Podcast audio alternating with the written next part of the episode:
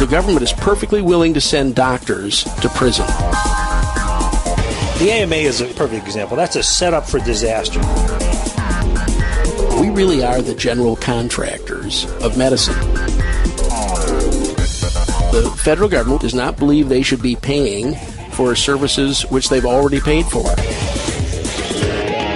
Sounds like a scam. It is a scam. Affectionately known as fraud. I get these cases down cold. I can spout these cases just like you, Greg. If anything goes wrong, I just tell them my name is Rick Bukata. You're getting stupider by the day. When they get steamed, they get really steamed and they take it personally.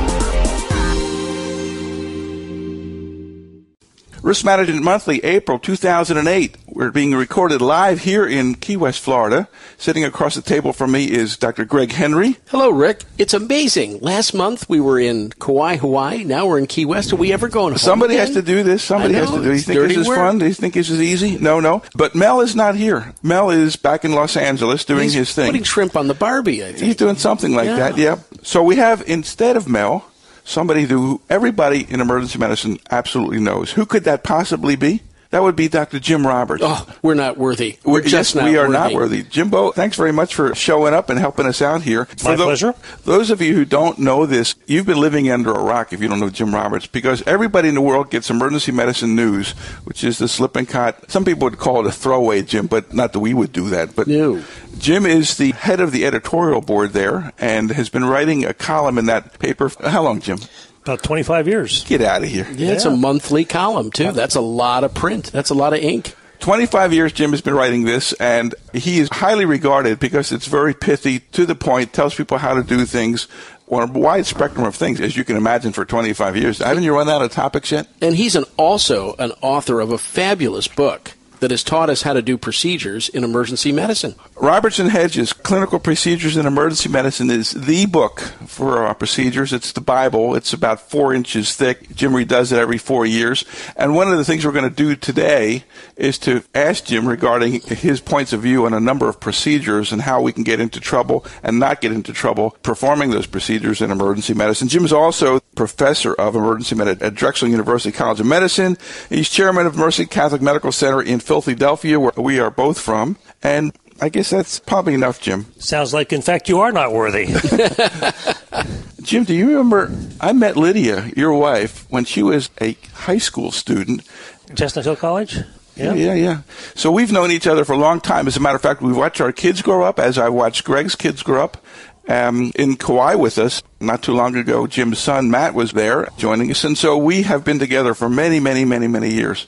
We've watched our kids grow up. We watched them get married. Hopefully, we won't watch them get divorced. As we take this trip down memory lane, As we why don't age gracefully. yes, why don't we get into some real topics today, Rick? What's on the agenda? Well, on the agenda, I told you last month that we would focus on residents in the emergency department, and I'm trying to find the letter here. Who wrote that? Who asked about that? That wasn't Harvey Castro. He wants to talk about NPs and PAs, and we'll do that. well, let me just make a few comments while you're looking for that letter. And uh, I just people want always I, I just want to acknowledge question. this Yeah. person's name. This is Dave Goff of Lancaster, Pennsylvania. That's Dave. This is your topic, buddy. Okay, let's do it for Dave. Now, at my little community hospital, 24,000 visits, we did have family practice residents for two years, but not emergency medicine residents. And frankly, we didn't have a, many, a lot of issues, probably because we didn't know what the heck we were doing. But you guys have a lot of experience, particularly Jim, with having residents rotate through their department. Now, we did write a couple of things down that was of particular interest regarding this topic. So here you go. Tell us about the legal standing of residents. Everybody asks me, Greg, how do you handle residents? And my answer is with a whip and a gun and a chair. The bottom line is there is no resident who has a provider number. They are not allowed. What do you mean to- provider number? Well, they don't have a federal provider number which allows you to bill for the services Bill you give Medicare. out. Bill Medicare. And everything has to do with the billing. Medicare doesn't really care what the residents do. What they care is what's billed and what they receive billing for. And they want to make sure that if they are getting Part B billings, which is the physician part of Medicare, that that service has been provided by the licensed physician who is associated with that number. That means a resident can assist you, can participate, but in the final analysis, you are responsible. The resident has no standing by himself legally. They are always functioning under someone else's license. Even though this resident is licensed to practice medicine in the state in which you are practicing, and they could go out and start a family practice office, but as a trainee, they are under a unique perspective here? Well, they're under a unique perspective because the money to pay those trainees, although they are technically an, a direct agent of the hospital, they get a salary from the hospital. The hospital turns around, passes that entire salary that that resident receives, plus their benefit package, plus indirects, plus direct teaching costs right to the federal government, and the hospital is paid. Sounds like a scam. It is a scam, and they're based boat, on boatload of money. Boatload of money. boatload of money. And the federal government, with some degree of reasonableness here, does not believe they should be paying for services which they've already paid for. So if you're having the resident do work and you're not supervising that work, don't send them a bill because that's going to be a major issue. Residents also are not members of the credentialed medical staff. They don't get staff privileges, so they're not like the ER docs. They could be if they weren't working as a resident, though. Let me tell you a case that. Well, that's strange because you've seen these places where the resident moonlights down in the emergency department. In the old days, they would have residents, the surgical residents, moonlighting in the emergency department. Totally different question. And at that moment in time, they are not functioning as the direct agent and servant of the hospital. They are almost always in those situations working for the group that's down in the department. And their salary and their income for that do not come from the federal government. And their malpractice is not covered by the hospital of which they're a house staff. It's paid specifically by the group that they're working for. Absolutely. Let me give you a case just to ponder. Two plastic surgeons are dividing up their practice. As they're dividing up the practice, their accountant notices that there are bills sent from the same day, the same time at two different hospitals by one of the docs. The explanation was he was sewing up a patient at one hospital. The resident in plastic surgery was doing the face of a child at another hospital, which he never saw. Now you have a bill having been sent to the federal government on a case the plastic surgeon never saw, and he went ahead and signed the slip with his billing number on it. Affectionately known as fraud. Yes, exactly. That's the term fraud. And Is that also called abuse? well, whatever else they want to add to this, Fraud and abuse? just It's called understand this. stupidity also. Yes, the government is perfectly willing to send doctors to prison, and a prison is not They a have a good special thing. prison for doctors? They do not, unfortunately. So this going to prison is not a good thing, and believe me, they view that as arbitrary and capricious use of the billing code and direct fraud, and he went to prison on that basis. Is that where Martha Stewart went, the doctor's prison? I th- I don't think either of them was that lucky, right? Well, it's the same way with the radiologist. I think that the government's willing to pay the radiologist the next day for reading the x-ray, even though he was not there for the care of the patient. If the ER doctor wanted to send a bill for the x-ray, they could, and they get paid. They just wouldn't pay two people. They just look the other way on that, and most hospitals and ERs look the other way and allow the radiologist to make the money on their work. I think that the days of that are coming rapidly to a close. Things are changing around the world. We can have a film read any hour of the day and night. Doesn't matter what time of the day it is. Film should be read when the patient needs it. And this whole concept of, well, we can't read all the films in the non daylight hours, my retort to that is that it's always daylight somewhere in the world. And there's always somebody in Australia or India who's willing to read that film. Although there's always a twist. One of the twists in regarding the, that teleradiology business is credentialing of those doctors who are in Bangladesh and in the Philippines and in Australia and those kinds of things. I understand that there are going to be some credentialing issues, but understand this. For years, for 50 years in this country, the pathology departments have sent their difficult slides to the Armed Forces Institute of Pathology in Bethesda to get opinions. Those pathologists didn't have privileges back at that hospital, but they're world authorities in certain areas. And you know, nobody complained about that. The reason they're complaining now is the payment question. Funny, when there's no money involved, all of a sudden the ethics become a lot more dicey. Your point is certainly compelling when you bring it up because everybody knows about the Armed Forces Institute of Pathology. Well, our radiologists overread every x ray that Nighthawk reads. They do their own dictation and they bill for it. So there's two bills, or is one of them a? The hospital pays Nighthawk a set fee. Oh, I got you. And then our radiologist, the official interpretation is our radiologist, and we get the call. You know that X-ray that Nighthawk read as being normal. Well, there is something here, and then we're responsible for it. This is a very good topic to be talking about this along with the trainees because in a lot of places it was the first and second year residents in radiology who were reading those films at night. And if you think they didn't have reading mistakes, you should see the stuff that came back to us the next day. I'd rather have a board certified neuroradiologist, which Nighthawks can get in Australia reading my CT of the head, than a first or second year resident in radiology at some university. Not that we want to go there particularly, but that does bring up the issue of well, who the heck's supervising the radiology residents, and what level of supervision is there if the radiologist is at home and the resident is reading the films? Well, and, let me tell you the problem with that is that what is now set up is that they have a perfect right to call in their staff if they need to, or even the way that is technically, they can send it to their home and they can look at the film. Now that we've digitalized everything, the man on call doesn't have to come to the emergency department. He could actually look at the film at home.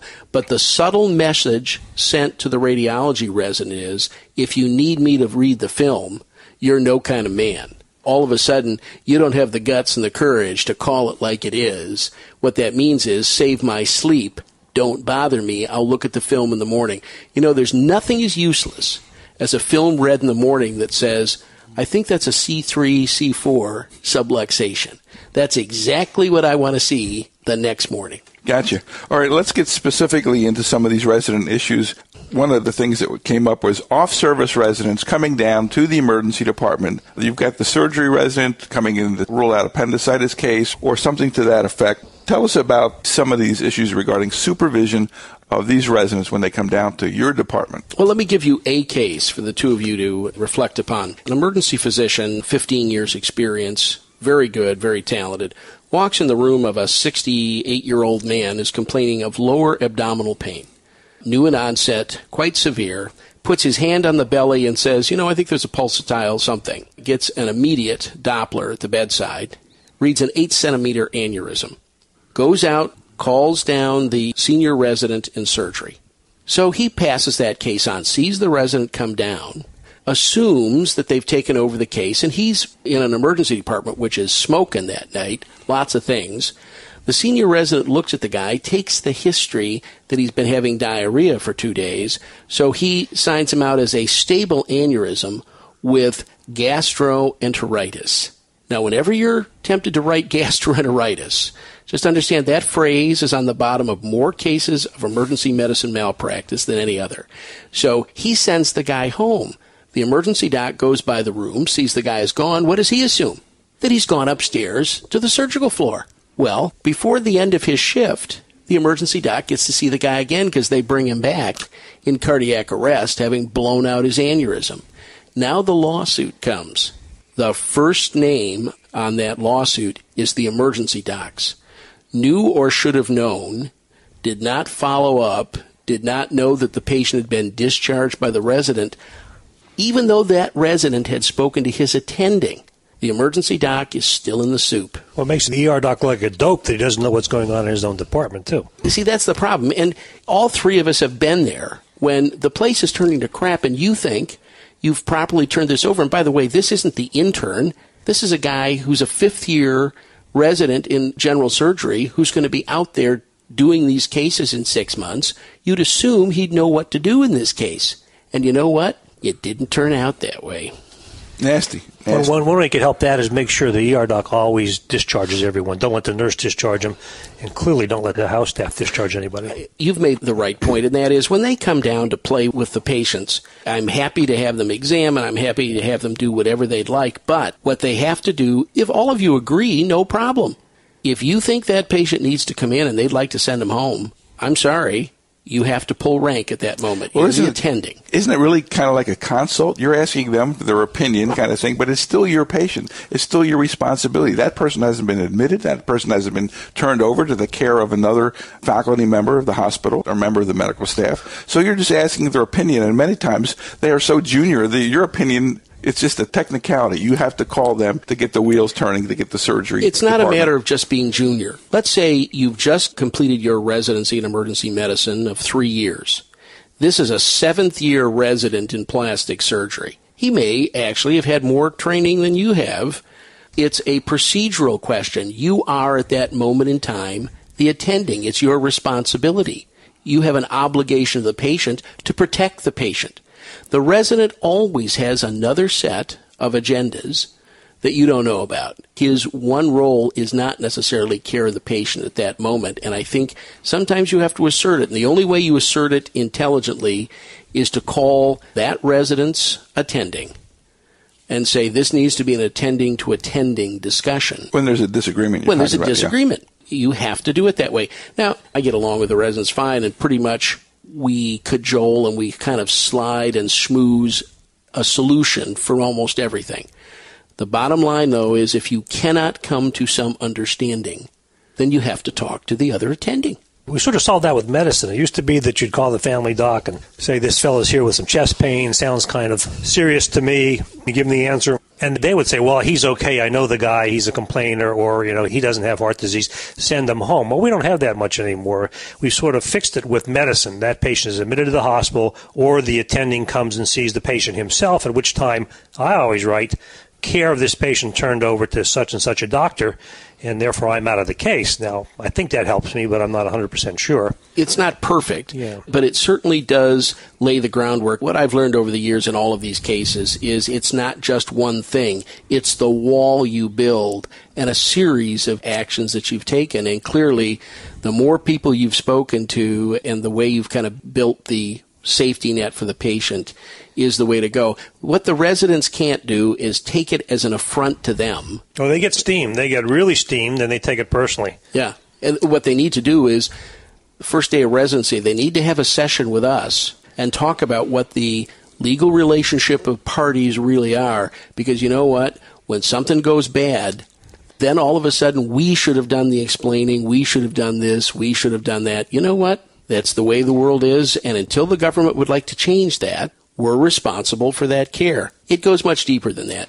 There's a current case that's just been decided, Thomas v. Van Toinen, which is a Michigan appeals court case, where the attending came in, and that night, one of his 84 year old patients who is on Coumadin is admitted with an INR of 29. It was unbelievable. The resident had written an order for Levaquin which, as you know, can occasionally lengthen the time of the action of your Coumadin. They worked on reversing this. The patient had bleeding signs. By the way, by the time they actually got fresh frozen plasma and vitamin K and all these other things involved, the patient died, which happens. Now the question is, is this attending responsible for the resident that night who wrote the order for Levaquin? The answer initially, there was a dismissal at the trial court level saying, well, she'd probably died anyway, and you know what? He's really not in charge. Both those issues were overturned by the Michigan Court of Appeals. Now there's going to be a trial on this case, and they said, you know what? That's your resident. You're responsible for what he wrote that night. Eat it and like it. Surgical residents, ENT subspecialties seem to have gotten out of the habit of rotating their residents to the ER. We get medicine and family practice. One of the best ways to get a good relationship with them is to have them as interns, and they put themselves in your shoes for a while. Right. Also, with caution, don't let the resident call his attending back and say the ER guy is giving me trouble. You speak with him personally, attending to attending. You're not fighting with the house staff. If you want to do any fighting, you fight it on an equal level with an attending to attending, and they usually believe you, particularly if they know you. Yeah, the other thing is, you can always use this and say, you know, your resident and I don't see the world the same way. Maybe you need to come in, officially sign me off of this case, take it over. To And- which the answer always is, "Ah, admit him anyway." Exactly right. Whenever push comes to shove, they say, you know what, just blow them in, we'll work at it in the morning. And that's the one you go and see the next day in the hospital. Right. And when you see him in the cafeteria, say, "Yeah, I heard that guy went to the operating room for his appendicitis that your resident wanted to send home." Yeah, Don't let him get away with it. We used to have tremendous problem with some of the internists. A kid who had a month before had been the intern in internal medicine. Now he's the CCU resident. So they'd come down with chest pain, and they'd say, Well, in my opinion, I don't think this is cardiac. In my opinion. Some snot nosed kid who 13 months ago hadn't even been out of medical school has probably seen a 20th or a 30th or the 40th of the chest pains that you have is now telling you that it's not cardiac. You know what? That ain't going anyplace. Well, if Mel were here, Mel would be the uh, summarizer. He's our great summarizer. He said, Well, let me get this straight then. This has to be maintained at a faculty or attending level. And one of Jim's keys here is do not let that resident talk to his faculty and say, well, here's what the faculty guy said, because you have no idea. It's garbage in, garbage out, because he's giving them the same bad information that is allowing him to make this error in judgment. And if they get annoyed, it's kind of infuriating, actually, that a surgical resident would have the balls to kind of get annoyed at an attending in the emergency room. It doesn't say much of what they think of the ER attendings. Well, things are better now than they used to be. I watched the era when we were building a profession in emergency medicine. And it's certainly much better now than it was 20 or 30 years ago because they do. Some of them do still rotate through us. And we've lost pigmentation in our hair. We're now gray hairs. We're older. We've been around forever. We really can help them out. In fact, there is an extension of a legal theory which is used all the time now you and I are considered to be agents of the hospital. We're called ostensible or apparent agents because the patient views us as a part of the hospital system. Although, if you read your contract, the contract says you are not an agent of the hospital kind of thing. Yeah. You uh, just appear to be an agent by the fact that you're the doctor in the emergency department. Well, agency is not established for purposes of the business aspects of the contract. But most state laws have said by virtue of the fact that they cannot separate you out, right. you're part of it. Well, that's been extended to the residents, which basically say someone in the hospital. By the way, the case on this, which is landmark, is something called Grewe versus Mount Clemens General Hospital, Michigan Supreme Court, 1974, which had to do with who's responsible for whom in the hospital. But the patients view the residents as agents of you as well. Although they're employees of the hospital, you will say to the patient, my assistant or Dr. So and so who works with me, yada, yada, they view the house staff as being your agents. And so they will carry that over, and it's been carried over. There's several cases on this which are landmark. Something called Lansbury versus Van Buren in Ohio. There are several of these cases which basically say the patient views the resident as your agent. Well, it doesn't take rocket science to figure out that Walmart's responsible when the produce guy leaves water near the lettuce stand and somebody slips on it. It's Walmart's problem. It's not the produce guy's problem. Right. Same way with the resident. Exactly right. And even though they sue the resident, the resident name peers, it is your malpractice insurance and the hospital's malpractice insurance that are going to clean this mess up. Was that like Marcus versus Queensbury? You remember that case, Marcus versus? no, no. I got these cases down cold. I can spout these cases just like you, Greg. Oh, that's very good. I like that. Now, listen. So we got the issue here regarding supervision. I think we beat that into the ground. Anything we need to say about off-site residents coming down and doing procedures in the emergency department? Any words of wisdom there? Well, I think what you're talking about is the surgical resident coming to put a Quinton catheter in somebody's neck, or orthopedic surgeon resident coming down to reduce a fracture or a dislocation. And the attending is not with them. Right. First of all, the attending used to be able to and used to, but they can no longer bill for that procedure, so they're really giving it away you could be responsible for that procedure, supervise their resident. You'd be nuts to do that for a, something like a fracture or a complicated dislocation that you can't handle. But then you are responsible for that. So my advice would be that let the attending orthopedic surgeon who's at home take the heat and be responsible for what his resident does, and you stay out of it for those procedures, let them write their notes, and they should say discuss with their attending, and you not be the supervisor nor the biller for those complicated procedures. But I feel perfectly comfortable in supervising them doing a Colles or something like that. And if I'm there and I do the supervision, I am going to bill for it. In fact, many years ago, when this whole thing broke in 1996, when we got into real rules of governing house staff, I was at the meeting in Washington where all the presidents of the various societies were asking questions. And everybody sends to that meeting, by the way, who you'd expect. Pediatrics sends a guy with a big bow tie, and psychiatry's got some guy smearing feces. And I mean, everybody sends what you'd think they'd send. The broken down jock was, of course, from ortho. And I saw him stick up his hand and say, You mean to tell me when my resident goes down there and sets a fracture, I can't charge for it? And the guy looked right at him and said, No. So I'm sitting there for emergency medicine. I said, Excuse me, I'm for emergency medicine. If we supervise it, can we charge for it? He says, Are you there for the procedure? I said, Yeah. He says, Sure, go ahead. That one interchange changed how we actually relate to some of these people. If you're there, you take the responsibility, you sign the chart, you bill for it. Any issues regarding documentation, focusing on the emergency physician doing documentation refers to the behavior of the off service resident. You want to put down that Dr. So and so of the surgery service came down and saw the patient, or anything in particular that you would have uh, thoughts about?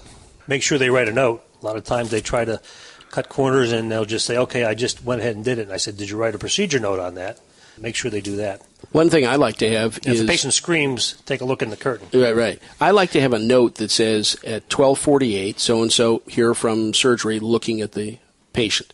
I want to put a time down. I want to be able to reconstruct at some point in time. This is when the patient came in. This is when we called them. This is when they came down. This is when they responded. Because believe me, two years from now or three years from now, when there's a lawsuit going on, you're not going to remember that kind of detail. And I want to know what that interaction was. But the key is they don't get to discharge from the department without checking out with us. You know, that brings up another point. Sometimes you see women who are pregnant who were in a minor car accident or something like that, or had some kind of UTI or something, and it's become the standard if they're beyond 20 weeks to send them down to OB for a little checkup. And I have seen in the past, but not recently, where people would be sent home from OB. The people in OB would call the OBGYN doctor, and said, well, there's nothing going on in the uterus. We don't see any kind of early signs of labor, and she's okay by our standing. And that they would send them home from OB. And that is, in my view, absolutely the wrong thing to do. I think they need to come back to the emergency department where they are reassessed by the emergency physician signed out with the proper aftercare instructions and follow-up instructions, which we know how to do well, and they don't know a thing about that on an OB. And I think that we often don't understand that we're just asking for a tiny little test to be done, a test to ascertain what's going on in that uterus and in that child. And once that test is over, we want them to come back just like we would have a ultrasound done outside of the department by somebody else. Yeah, the question's individualized because if you're asking for a single test or a single check, that's one thing frequently from trauma, we'll call OB-GYN and say, look, keep them for four hours, six hours, and put them on the tape. But when they come back, they need to come back to well, our. Unless one of the OB-GYN people sees them and takes care of that issue. But all he's doing is saying, okay, the uterus okay, but she was there for this other reason. She was vomiting. She had a urinary tract infection. She was in a car accident. Does she have any other injuries? Right. They're not competent to do those kinds of things. They're just checking on this life support system for a pregnant uterus. Right. They're looking at the life support system. You're exactly right. We do that all the time for red eyes. We send them to the ophthalmology clinic during the day. The same thing with OB. I think you're better off if you treat that as a discharge from the emergency department. Well, if, if going to the eye clinic is a different thing. They're going to see some specialists there who take care of the case. You're just kind of passing them off. What if the blood pressure is 200 over 110? Because they have acute angle closure glaucoma, you don't want the ophthalmologist to blow that off. He probably wouldn't even look at it. So I treat it personally as a discharge to OB for monitoring, and I don't let them go up there unless I'm pretty much happy with my evaluation. They're going to come back to your department before they leave? No. What you said then is just exactly the opposite of what I've said. And I think the difference may be the nuances of there's nothing else going on with this person. As far as I'm concerned, they can go home if their uterus is okay. That's a different story.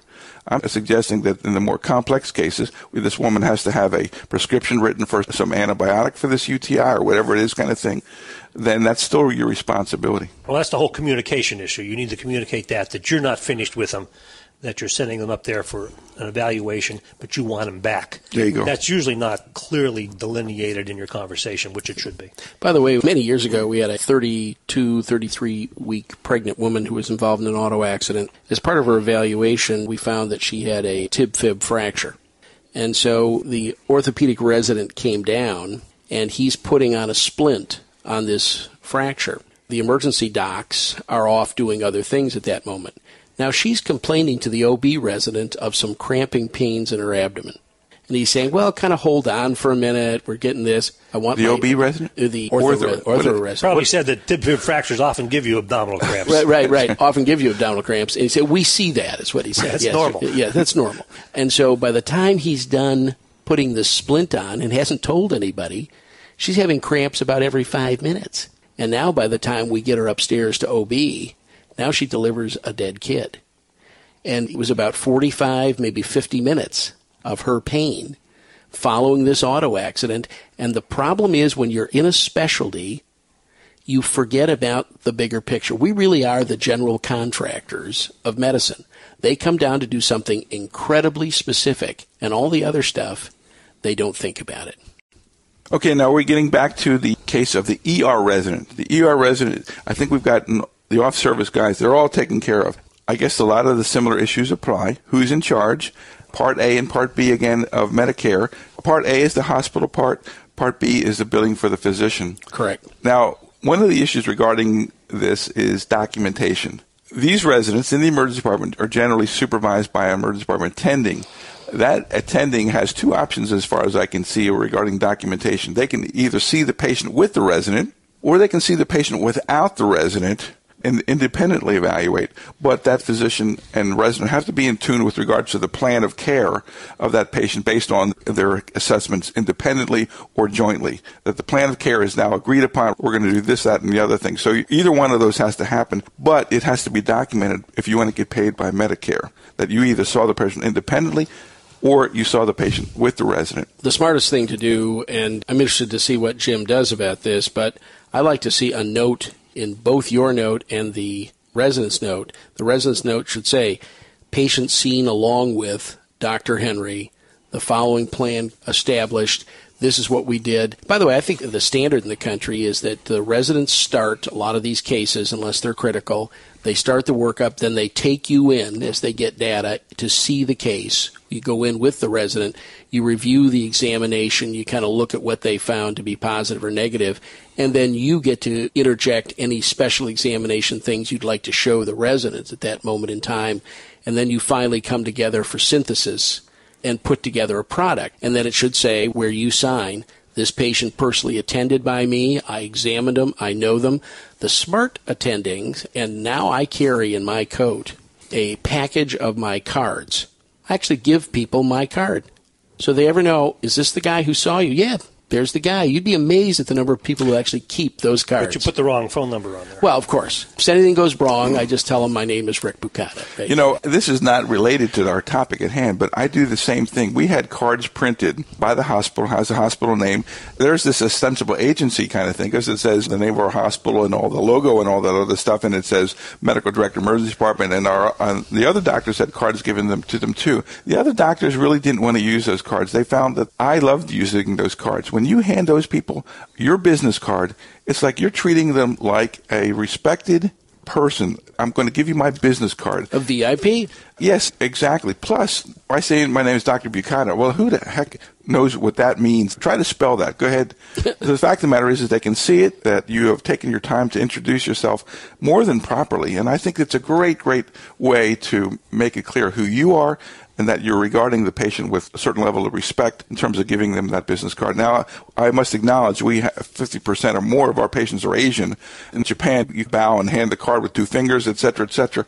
But a lot of cultures, I think, value that disproportionately over what we do in this the, country. I think when you're dealing with the residents who are assigned to us, not the off service residents, whether they're family practice or whether they're our actual emergency medicine residents, and where I am right now, we occasionally have family practice residents, you don't have the respect problem because they're working with you and really you get along pretty well with them.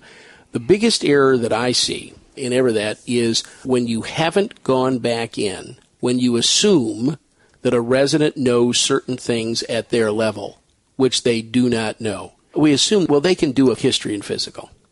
You know what? That's a big assumption. And a lot of times, I want to go back in and take a little history myself because I can't tell you the number of times I've walked in.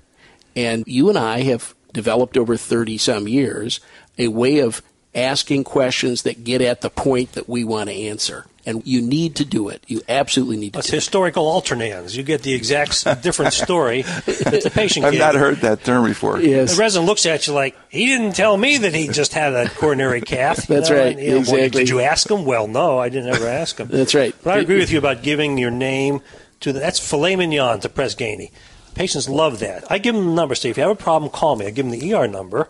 You know, I may not be there, but I say one of my partners will be here. Plus, it's great follow up for you. You got an interesting case, you want to know what turned out there. Give me a call. Tell me how you're doing the next day, because you know whether maybe it's PID, maybe it's something else. It's such a little thing, but it's so simple, but it is disproportionately regarded positively by oh, the patients. it is amazing. So there's amazing PR. It's this easy to do.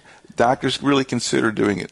By the way, the real issue right now in emergency medicine and dealing with residents is how much supervision and what kind of supervision they need at various stages of the practice. First years, obviously, need a lot of hand holding. What do they need at the second year? What do they need at the third year? What do they need from you as far as procedures go? Because now, if we move into a procedural question, I think that, again, they may be very bright, they may be very good, but the expectation on the part of third party payers is if you're going to charge for a procedure, whether they're first years or third years, you're there for the critical decision making on that procedure. Yeah, when I was a resident, when I was a senior resident, I could tell cardiac chest pain in about 10 seconds. I'd walk in the room, I'd size up the patient, I'd hear some of the story, and right then and there, I knew it was costochondritis or not. Right. I've been doing this for 35 years. I have the faintest idea what cardiac chest pain is now. You're getting stupider by the I'm day. getting stupider by the day. And if you think I'm bad at that, try me on PEs. That's right. Well, God sends costochondritis and tension headaches to the office. God sends brain tumors, subarachnoid hemorrhage, and aortic dissections to the ER. He knows where to send them. So you'll see a disproportionate number of patients with meningitis with a headache or brain tumors. The guys in the office say, well, he's always weak and dizzy. Well, he has a stroke when he comes to the ER, but when he goes to your place, he is just weak and dizzy. We, d- we did an abstract in a database that exactly confirms what I know that it's fashionable to criticize patients because they love to come to the ER, etc. The fact of the matter is, you got to be out of your mind to want to go to that ER. We make you wait forever. We don't give you a gown that covers your tush. You're going to have no privacy. You're going to be out in the hallway. Would people seek this kind of thing out? I think personally that when you come to the ER, for the vast majority of cases, you better think twice about shining them on in terms of having a minor problem because most people who are reasonable, who have jobs, those kinds of things, are not going to the ER casually. They're not going to go there for a routine headache. Most people don't go for a routine headache. I would bet most office practice never see a case of pseudotumor in three or four years. Or We subarachnoid hemorrhage. We see a half a dozen pseudotumors a year that come in off the street with a headache. Well, it's fair to say that patients are self selecting. If they don't think they're too bad, they will go to their family doctor or they'll wait. When they think there's a problem, they're going to come in and see us. And I always love it when one of the family practitioners is saying to me, Well, in my office, we would do, and I say, You know, in my office, two people arrest a day. I bet they don't in your office. It is not the same patient population, and we shouldn't assume that it is the same patient population. Not only do 10% of ours come by ambulance, but I think families have an innate sense of who's not doing well, and those people are brought to us because otherwise they would wait and see Dr. Smith. There's divine intervention. Divine intervention. Very good. Thank God for the ER. So we're going down our list of things I wanted to make sure we cover here. What about this issue here of how many procedures does it take to become competent to do something? This came up when they started credentialing doctors to do ultrasounds. You had to do so many kind of thing. And this may be an issue in the emergency department in terms of when does a doctor become competent? It's certainly more than just a matter of numbers. And I do know that residents do kind of track the number of procedures that they do, et cetera, et cetera. And I think there are even some software that does that kind of thing. Jim, you mentioned before, not on the tape, but off the tape, about this issue of residents being Credential for procedures? Yes, and you also talked about even potentially the idea of residents going after their programs because uh, they're involved in a lawsuit, and the resident claims that they were not adequately instructed to do the procedure, et cetera, et cetera. Now, I don't know whether that really happens or not, but at least theoretically, it seems that could happen.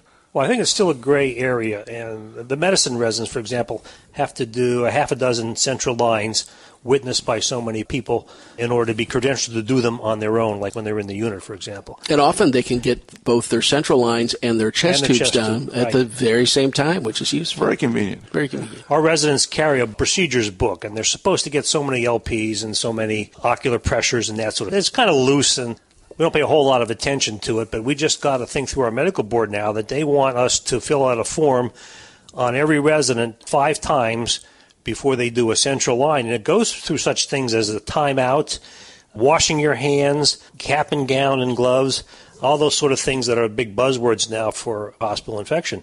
And they have to have witnessed four or five of those before they are okay to do them on their own. You still can't bill for them if you're not in there for the main part of the procedure. But at some point, I can see someone saying, How was this resident credentialed in your program to go out into practice? How do you know it's okay for him to put in a central line? You show us the paperwork, show us the trail, show us the documentation. And what I did mention was that I could see a resident, and I sort of think I heard about this case, but this is one of those sort of maybe urban myths that he was sued for uh, getting an AV fistula for trying to put in a central line.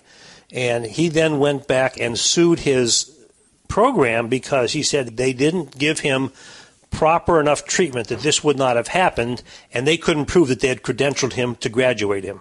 Oh, that they didn't give him proper teaching. They let him graduate without being properly trained in that procedure, and they didn't tell him that he wasn't trained, and they didn't make ways to prove that he was. Before we move on to things that residents should never be allowed to do alone, are there any other things that we should talk about that you think are issues with regards to emergency residents in the emergency department and their behavior? Well, I think that we're always concerned about the technical aspects of our residents. I think we also need to be concerned about the interactive skills of our residents because when they get out of the residency, they come to work for us. There is no question that the area that they need the most remediation on is interpersonal skills with patients. Their science is pretty good. And I think it's a responsibility of the attending. The attending sets the tone in the department. And it's perfectly reasonable to pull a guy aside and say, you know what?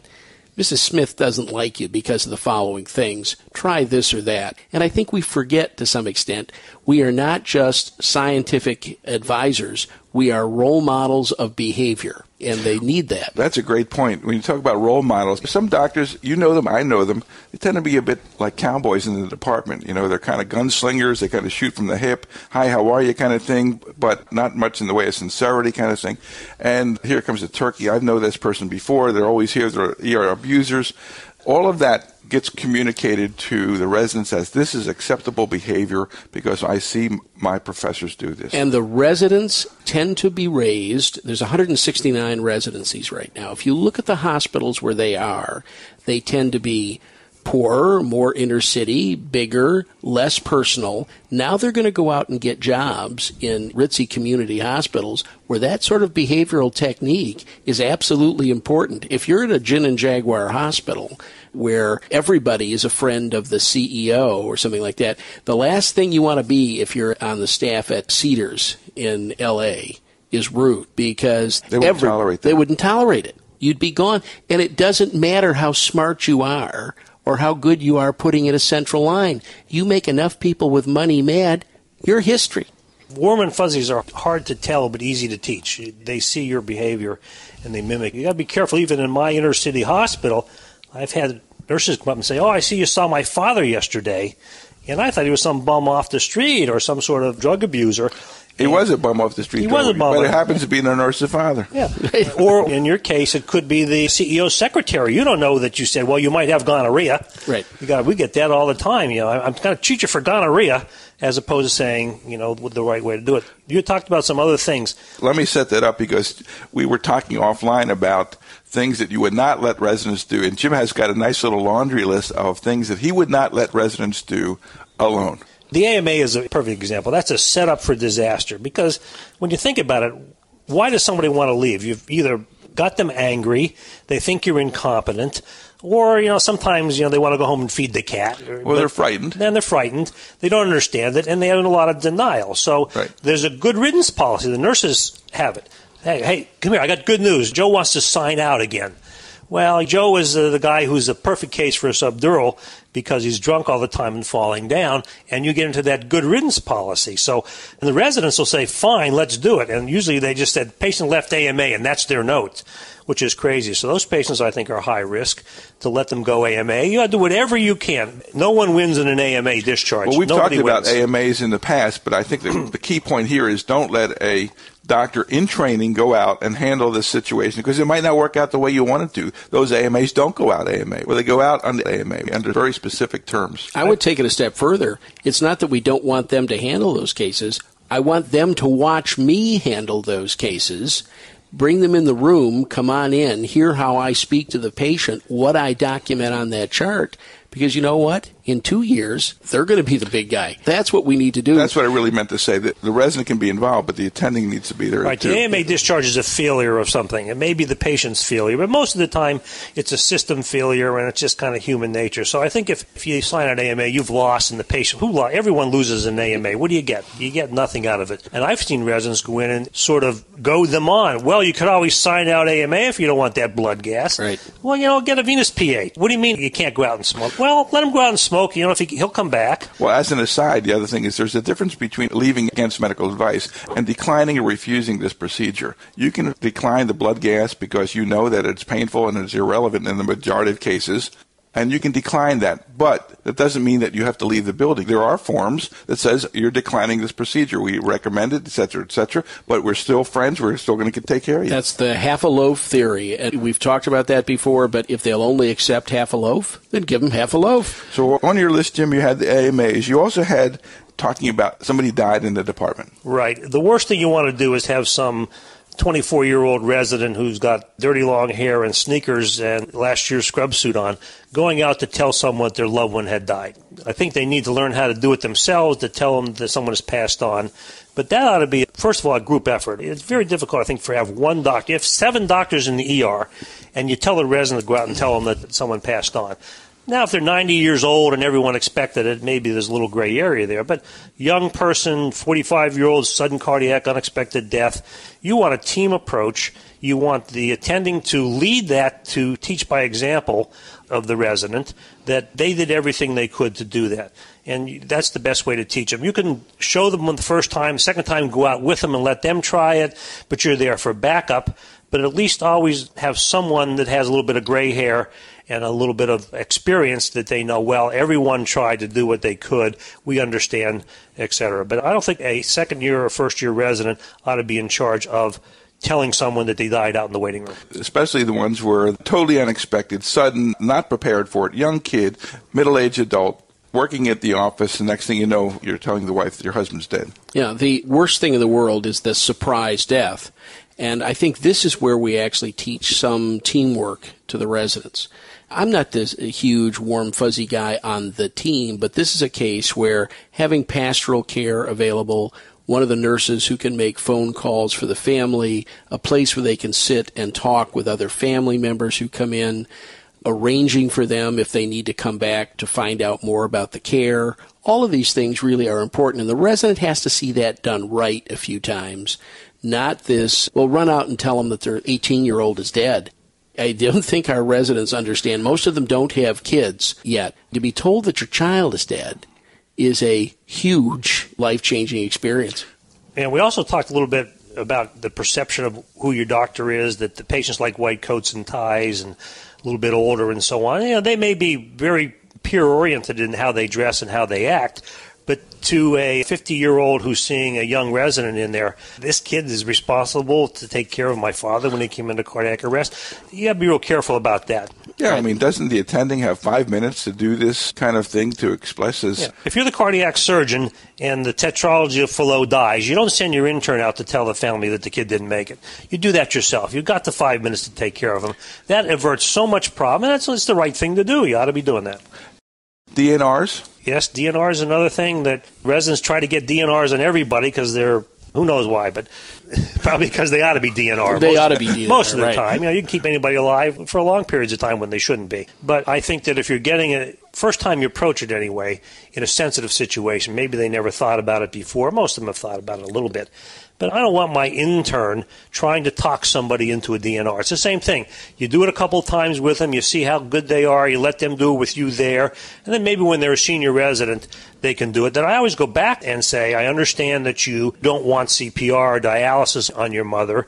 Do you understand that she may die? So you have sort of a second tier, the preemptive strike that, yeah, the old guy over there in the gray who everybody seems to come up and ask questions, he's aware that my mom's here and that she's going to die. It's, it's again, it's a team effort and it's the leader of the team. And you teach by example and then you allow them to do it on their own.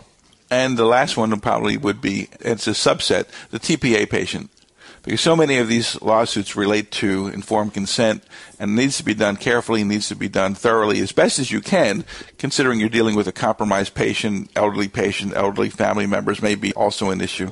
So that would be probably another area where you would want to make sure that they're doing it to the way you think it ought to be done. So the first couple of times you show them how to do it, and then you let them do it and then you can let the reins go a little bit. But on life threatening situations and something like that, you want to be involved. You want to have the head of the team involved. And again, I stress it's a team effort. It's not the doctor came in and told me. It's the doctors came in and told me about this drug for stroke, etc. Well, I think that in general, the rule is the sicker the patient, the more they're going down the tube. We had this idea that we'll kind of stay away, kind of pull back a little bit. That's when you need to get the closest to the family because they've got to know you were involved in this situation when all they think of when they see the name of their husband or father or whoever died come up and all they remember is the face of that child and some of these residents are children. I have shoes and belts older than most of those kids. Yeah. And well, that's what they see. Then they don't realize that you were the attending. Now they get a bill with your name on it. Say, I don't remember that. That's not who told me about this. That's not the one who killed grandma. And those are the times in particular when you want to hand out your business card and say, I'm Dr. So and so, kind of thing. On deaths and things like that, I always say, my name is Dr. Roberts. I'll be here till four. If you have any questions, call me. You know, maybe you're going to go home and you wonder why we didn't put a pacemaker in or something of that nature. Give me a call. They have a contact person. Doctors don't always have to be right and they don't always have to cure you, but they have to care and you have to show that you care. And you show you care by being involved with the family, and they understand that. You want them to say when they go home, you know, mom died, the doctors, plural, did all they could for her. Not that I don't know. She was okay when she left in the ambulance. Now she's dead. Something must have been wrong. Yep. And by God, they'll find something wrong, by the way. Let me tell you the most important reason to have an attending talk to a family when someone's died. They have huge guilt as well. One of my jobs is relieving their guilt. Mrs. Smith, you did everything you could. See, you're part of the grieving process as well. They don't want to carry the load that her husband, for example, had been bitching about stomach pain or indigestion or something like that, and she told him to take a Tums and go lay down. Now she's punishing herself. And you know what? You need to be there to take some of that guilt off of them and that's a useful role for an emergency doc. Gentlemen, any further notes on this topic before we change? No, I think we've just about killed the residents. That's right. Uh, don't screw up. Our clinical topic for the month is going to be a little bit about wounds. And uh, Greg told me that the major cause of wound related litigation is foreign body, foreign body, and foreign body. So we're going to concentrate on wound foreign bodies. And I don't think we can have any better person here to talk about that than Jim because not only does Jim have the Roberts and Hedges textbooks about wound care and things like that, he does a lot of litigation, does do you, Greg, with regards to defending doctors in relationship to wound care. And so let's talk a little bit about foreign and bodies. Jim's got a third qualification, too, that he's caused so much malpractice in his career that, I mean, this is an expert sitting here. I, I actually put foreign bodies in wounds so I can get sued, and then I share it. We have in our database but most of the papers are from the 70s and 80s. There's a ton of papers in there about glass and wounds. Does glass show up on x-ray? Does it have to be a certain kind of glass? Does any kind of glass show up? And the answer is any kind of glass will show up on x-rays if it's large enough. And when you talk about large enough, you're talking about a millimeter or two. You can see that depending on where the wound is. In the hand, a small piece of glass can be very compromising if it's near the neurovascular bundle, even if it's a millimeter or two. In the butt, you could put a piece of plate glass in your butt, six by six, and in some people's butt, you'd never even know it was there. When the plaintiffs bring these into court, the foreign body that is removed, it's always put in an encasement of some kind, and they carry it up as if it looks like it's the rose window at Notre Dame or something. The Hope Diamond. Be, yeah, the Hope Diamond would be small compared to mm. some of these, and it's never that large. The point is this when you're dealing with patients and there's been glass, even if you do an x-ray and you've carefully examined the wound, could there be a small shard of glass? Of course there could be. Be honest with the patient. When we have somebody who has a tattoo on their forehead from a windshield, could there be little bits of glass that you can't get out? Absolutely. And I tell them that. And I say the wound will spit glass. You may notice it come to the surface. If you prepare them then you're not so dumb. Preemptive strike. Preemptive strike. You're not dumb. You're so smart. You knew that was going to happen. And then they say that doctor was pretty smart. He well, your, knew. Your colleague Neil Little says you never tell a patient there's no glass in the wound. Never. There could be three molecules of glass in the wound because that allows the option for them to spit out a little piece and say, "Well, the doctor said that there could be a very tiny piece there." And I totally agree with that. Discharge instructions should be, I think, formal and computerized for lacerations, and there should always be something in there. We have looked for foreign bodies and we didn't find it. We cannot find them all. There may be a problem with one, et cetera, et cetera. So you actually have told them in print, and I always put a star around it or circle it where they sign it to say that there could be a foreign body in there. So don't make any guarantees because the hubris is worse than incompetence when it comes to that. Yeah, and when someone is back in the emergency department, when a case is going badly, now you've seen that someone's sewed up. Now there's an infection. Now there's a problem. Ask a few questions and understand that the x-ray doesn't pick up all foreign bodies. If it was wood, it won't pick it up. You may have to escalate the war to an imaging modality that will pick that up. That's one of the key points, actually, is you need to know the right study to find what you're looking for. Certainly, you would not be taking soft tissue x-rays of the finger to find wood or the foot to find a splinter kind of thing. There have been nice papers about the value of ultrasound, and ultimately, ultimately, if your level of suspicion is high enough, people are now going to MRs to try to find these foreign bodies because you know that if you leave that broken toothpick in there, that thing is absolutely 100% going to be infected. By the way, I had a case where a teenage gal was riding on her horse. She went too close to a fence post. Something stabbed her in the leg, and then she goes, looked at by the emergency doc, says it looks all right, needs maybe one stitch, something like that. Now she comes back in infected. Well, what do you think's down at the bottom of that? A piece of her jeans, which of course did not show up on x-ray. And so now she's got exactly dime shaped piece of jean at the bottom of that wound, which the orthopod dug out. Well, let's break this into two sections because I know Jim's uh, strategy for dealing with puncture wounds. I think it's very effective, and we're going to let him talk more specifically about wounds that have things that are not going to show up on normal imaging studies, like piece of cloth, piece of sneaker that goes in when you step, or your sock, your argyle, whatever. Yeah. We'll talk about that in a bit. Let's focus back on the glass issue in our database, we have tons of papers that talk about this glass issue. And to be perfectly candid, it says you ought to have a really, really, really, really low threshold for x-raying glass caused wounds. Because studies are done where they ask the doctors, do you think there's anything in this wound? Doctor says, no, there isn't. They x-ray it, and there it is. And it happens frequently enough that you're going to be disappointed and surprised. That's what the literature says. The literature is fairly compelling that this is going to be a surprising thing when you fail to take x-rays. Now, I must admit, frankly, I don't x-ray every glass-caused wound no. by any stretch of the imagination. And I think we may differ here at the table because I think, Jim, you have a very low threshold. Well, stepping on a piece of glass and punching out a window is different than slicing it on the glass that you broke that it's going to be a laceration. You're not going to have a problem, particularly with that. It's those ones that have a high mechanism of injury. You know, some drunk guy who punches out a window, he's got a high chance of having a piece of glass in there.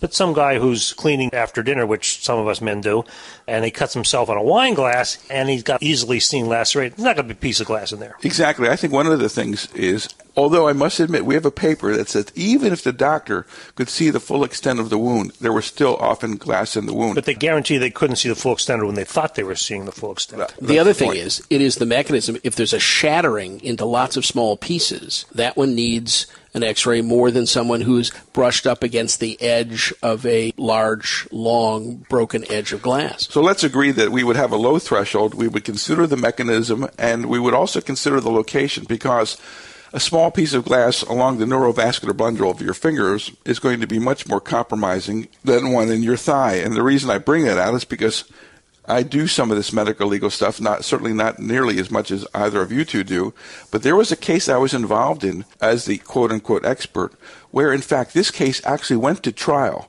Went to trial, piece of glass along the neurovascular bundle of a finger had to be ultimately taken out. Was affecting the person's libido. The only way you could fix that was with cash. And the idea is we were going to go trial. And at the trial, the doctor who ultimately took out that piece of glass, which was really minute, took an X-ray first, and there on the uh, plain X-ray was this piece of glass, and he had every person in the jury get out of the jury box one at a time, come up there, and made a big show of them looking at it. So even a freaking layman would be able to see that there's something there as part of the, the drama of the courtroom. Kind This of is the show business of the courtroom. And once you know what you're looking for on any x ray, I can find anything.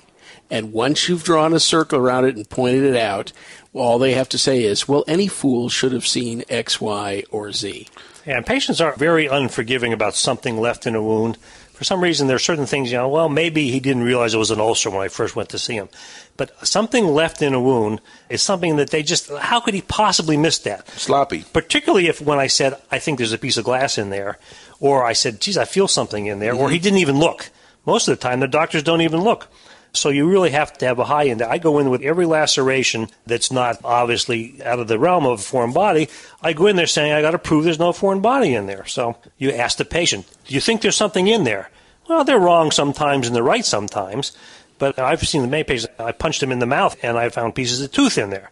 The same way with glass. You ask the patient, and I always put it down. Patient says, I don't think there's anything in there. That's a lot better than them saying, I told the doctor there was something in there, mm-hmm. and he didn't even look.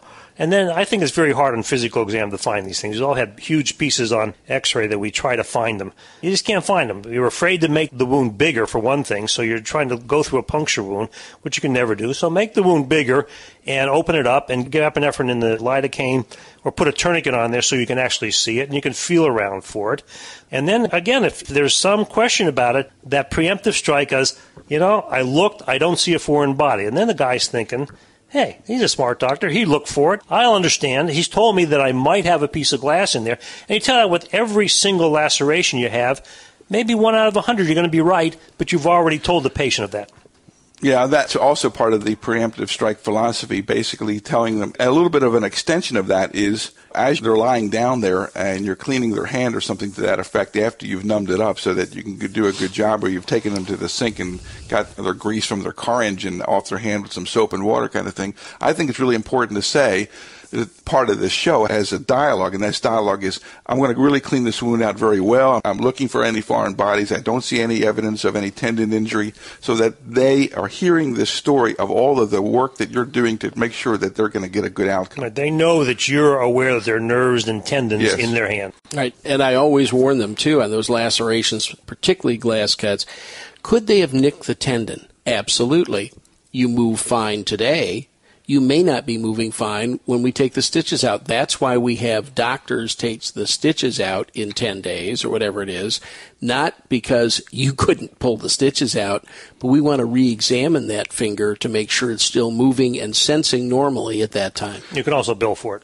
And you can bill for it. The other thing is, you have a nice laceration that's an inch or two long. It's going to be relatively easy to explore this kind of thing. The dangerous ones are the punctures. question is, well, I just put one stitch in it, one staple in it. But the fact of the matter is, is that you really have a hard time evaluating what is at the bottom of that puncture, whether it be a step on a nail kind of thing or whatever. Jim, tell us what your technique is for going through the sole of the foot puncture. stepping on a nail, yeah, about 99.9% of them do fine. You could smear mayonnaise on them, and there won't be a problem. They'll, he'll, he'll just fine. They probably don't even come to the hospital. There's that 1% or so that turn out to have a problem, and it's usually a disaster unless you can short circuit it. Well, Pseudomonas is a bad actor. Every lawyer in the country knows Pseudomonas osteomyelitis from Absolutely. stepping on a nail with your sneaker. That's the first lecture to get malpractice 101 because that's devastating disease, and you never walk right after you get that. And it's usually missed, by the way, when you come back for your visit because it, it hurts a little bit, so you change the Keflex to Augmentin. So I think if you step on a nail, first of all, you ask the patient, did you see it? If it's a three inch nail, you got to figure it went in three inches. Nobody has the reflexes to jump back. If they're wearing socks or flip flops or sneakers, there's a foreign body in there till proven otherwise. X rays aren't going to find anything on the vast majority of cases. So what you want to do is you look, and the way you look is you get them not in the wheelchair in the hallway, but on their belly with good light, and you open it up with some time on your hands, and you take that flap of skin off, and you look in there. Sometimes then you'll see it. As far as antibiotics, prophylactic, it doesn't really help. In fact, some people say it, it sorts out Pseudomonas. Coring them out, you know, a lot of people with big holes in their feet that never had anything wrong with them. I don't know whether you need to core them out or not. I don't think there's ever been a paper published that said that coring No, works. actually, No, there's a few. There's a few that look at it. there's very little written on puncture wounds in terms of double blind randomized half we did this way half we did that way. Mm. But jim i thought that you did do a little making a circle around the hole kind of thing so you could look deeper into the wound. Well, what I do is first, there's always a flap of skin that you have to lift up. And you can't irrigate a puncture wound. No, you can't. But we've seen interns put a 18 gauge catheter in there and force a 60 cc syringe. Now the foot's twice as big, and all you've done is nothing is comes out it's like putting a needle in a loaf of bread Right, exactly. in, out where's the hole So what I usually do is, I think most of the time you'll be able to tell with a good look under good lighting. And it hurts like heck to get anesthesia in there, but I think you really need to get some anesthesia and maybe spread the puncture wound a little bit. I oftentimes, to be honest, if I don't see anything and it's a sock or a shoe that they had on, I will assume there's a foreign body in there, and I will take out a core tissue. And I've been surprised sometimes at sometimes what you find in there. The worst you can do is now have a clean big puncture wound instead of a dirty small puncture wound. So I don't think there's much downside other than the patient has a little bit of pain. So I would err on the side of being generous. I don't think they all have to be cored out. And I certainly don't think prophylactic antibiotics, even Cipro for Pseudomonas, has not prevented these infections. Yeah, one of the things I think it's really important to stress is that giving Cipro for uh, puncture wounds of the foot is by no means the standard of care and should not be expected of you. Now, most puncture wounds of the foot that get infected are probably uh, gram positives anyway. The disasters are those smoldering issues with the pseudomonas. But The biggest problem is they come back six days later and says, "Doc, it still hurts." And you do an X-ray, and you do a CBC, and you do a SED rate, and they're all normal. So you then you put them on Keflex.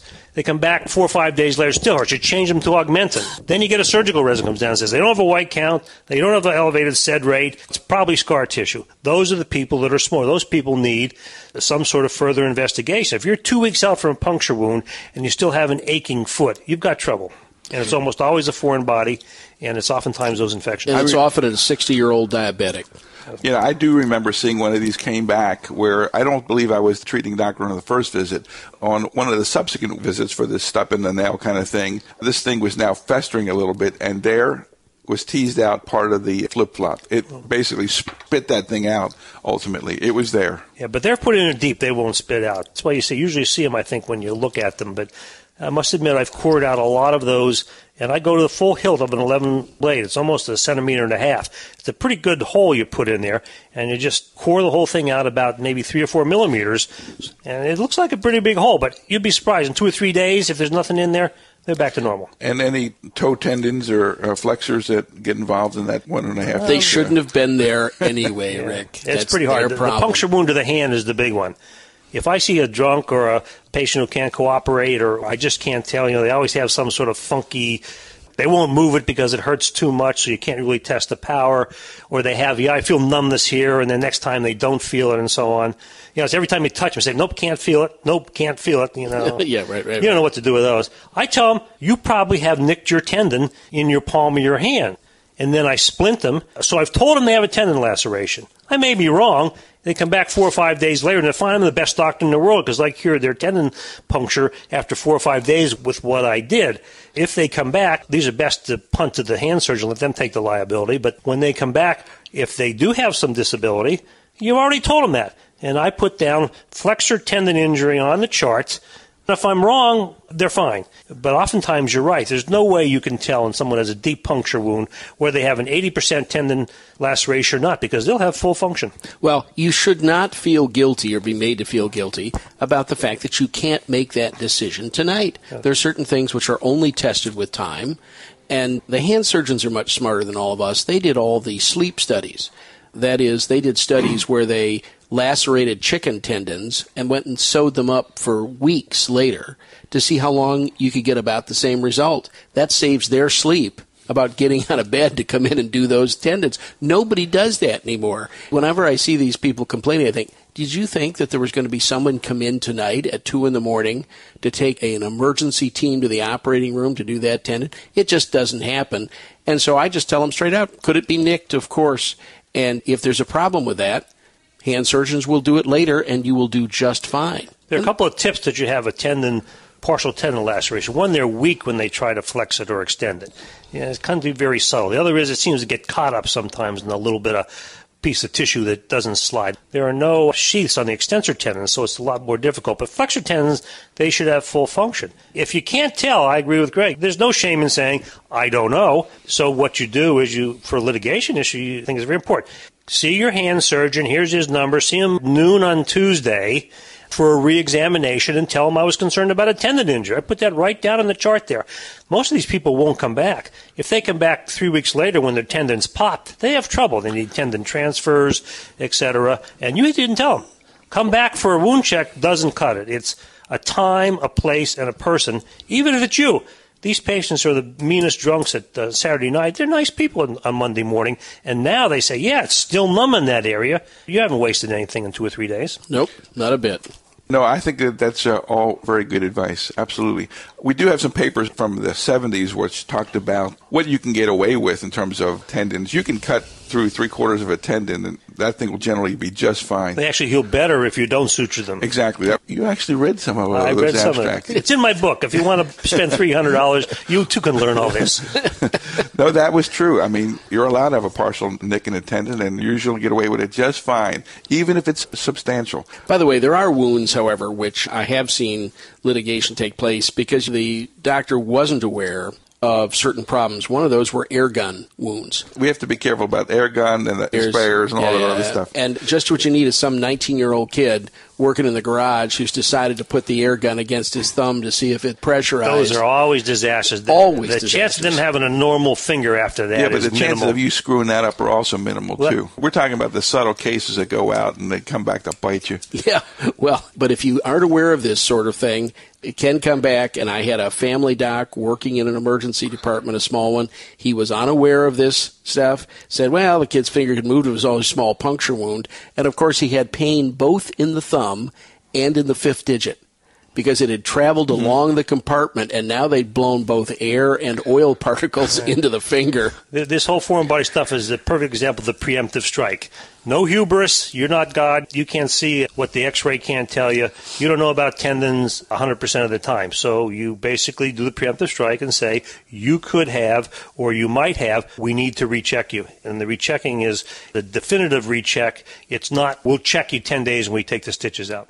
Well, gentlemen, that's the April issue of Risk Management Monthly. Jim, I really want to thank you for taking the time out. Your expertise on this and your experience are just terrific, and I think you did a fabulous job. And I do want the option, now that I have witnesses, we're going to be giving you a call. Greg, we have about I'll, I'll have to get talk to my agent. Before we close the tape with wine of the month, we have a little bit of time here, and so since I'm editing this fine product, I thought I would throw in my two cents here from California. I don't get to travel the world like some people. Here's what I got out of this month's Risk Management Monthly. We heard that the ER doc, whenever possible, should discharge the patient. Many things come up right at discharge. If you're there, you can fix them, you can catch some of your own errors, you can make the patient feel better, and if you have a card, hand them your card. I thought those were great pearls.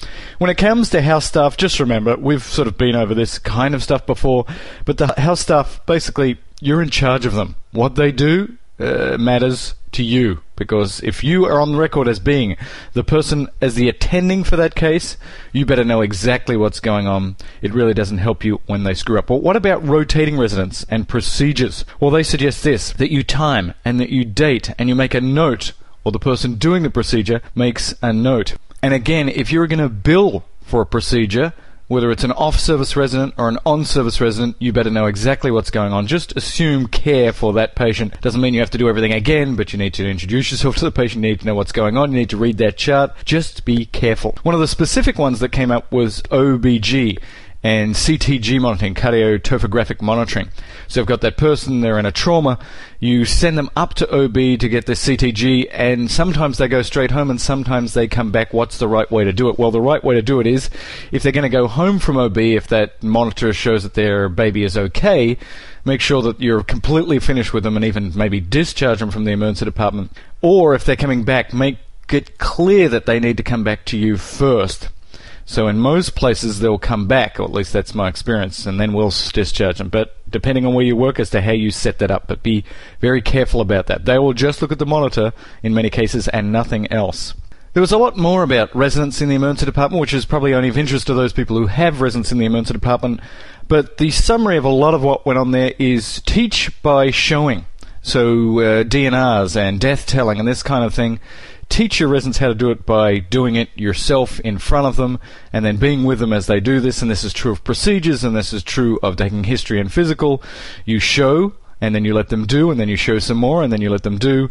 And we don't do this very well in academics, let me tell you. We tend to just let them go and then uh, let them work it out for themselves, which is not very good. Then we got to some good, really good clinical stuff. And here are the pearls that I learned in the clinical area wound, foreign bodies, glass you should have a very low threshold, a very low threshold for seeing if there is glass in a wound by x-raying it. The vast majority, the overwhelming majority, even non-lead based glass shows up on x-ray. There are circumstances where the glass fragment is very small, where it's not likely to do much harm, where you can say to the patient, well, there's a little bit of glass in there, but it's not going to come out, it's too tiny. But even when you can't see the glass on examination, even when you don't see it on x ray, if it is a fragment prone wound, particularly a shattered piece of glass, then you never tell a patient, you never tell the patient we got it all out.